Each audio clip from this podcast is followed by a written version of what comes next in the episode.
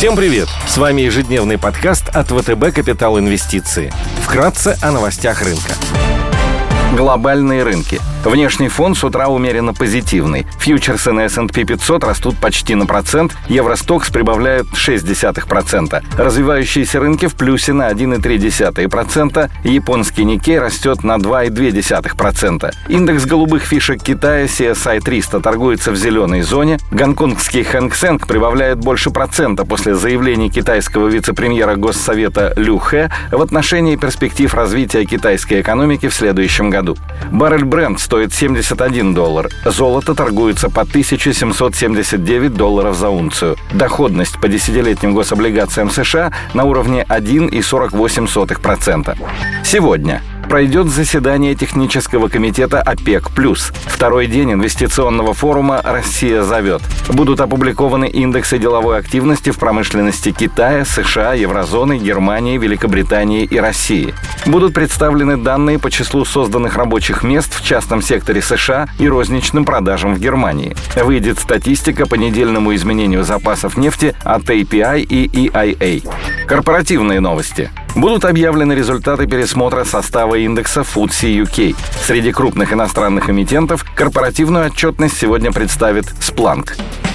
Идеи дня – Сегодня предлагаем обратить внимание на долларовый выпуск 31 года погашения с купоном 5,9% австралийской группы Port of Newcastle с рейтингами BAA3 от Moody's и 3B- от Fitch и S&P. Порт Ньюкасл расположен недалеко от ключевого угольнодобывающего региона страны – долины Хантер. Является крупнейшим угольным портом в мире, третьим по тоннажу портом Австралии. Около 60% выручки порта поступает от экспорта угля, больше 25% 10% от аренды. Бумаги порт Ньюкасл были выпущены в октябре этого года. Сейчас торгуются под 5,8% годовых со значительной премией к облигациям сопоставимого кредитного качества и срочности и предлагают привлекательное сочетание риска и доходности. Порт имеет стратегически важное значение не только для страны, но и для азиатского региона. Через порт проходит более 85% экспортного объема энергетического угля Австралии. Среди основных импортеров – Япония, Южная Корея, Индия и Тайвань. В условиях сохранения дефицита топлива, спровоцировавшего перебои в подаче электроэнергии в крупнейших экономиках азиатского региона и предстоящей холодной зимы, спрос на австралийский уголь в среднесрочной перспективе будет оставаться высоким.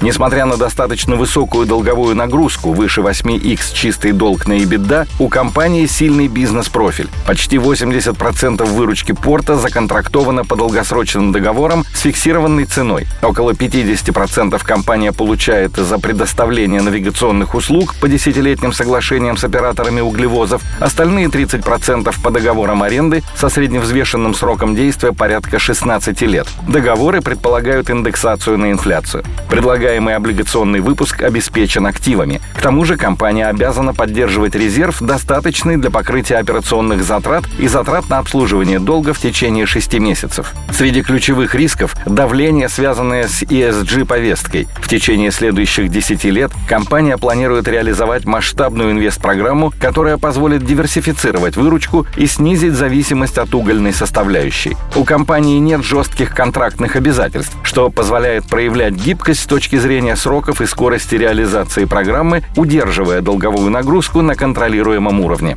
Потенциальная доходность бумаг на горизонте года с учетом купона и переоценки по телу может составить около 10%.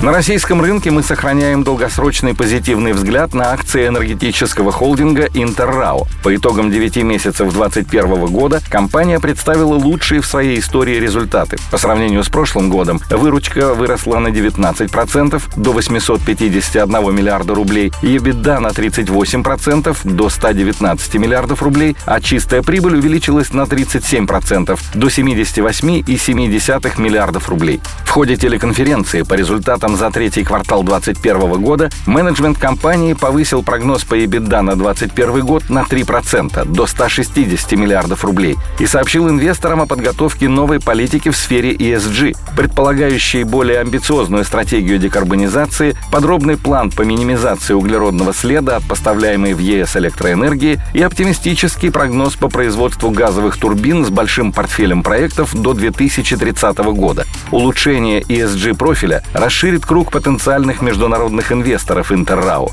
Позитивом также станет дальнейшее наращивание экспортных поставок электроэнергии в Китай. Несмотря на то, что Интеррау продолжает аккумулировать денежные средства и удерживает сумму дивидендных выплат на уровне 25% от чистой прибыли, сильный денежный поток создает предпосылки для увеличения дивидендов в средней и долгосрочной перспективе. Интеррао с начала года отстала в стоимости от широкого фондового индекса больше, чем на 40%. По форвардным мультипликаторам EV на EBITDA в 0,5x и P на I на уровне 3,9x акции являются одними из самых недооцененных среди всех российских компаний. Потенциал роста на горизонте 12 месяцев превышает 40%. Спасибо, что слушали нас. До встречи в то же время завтра. Напоминаем, что все вышесказанное не является индивидуальной инвестиционной рекомендацией.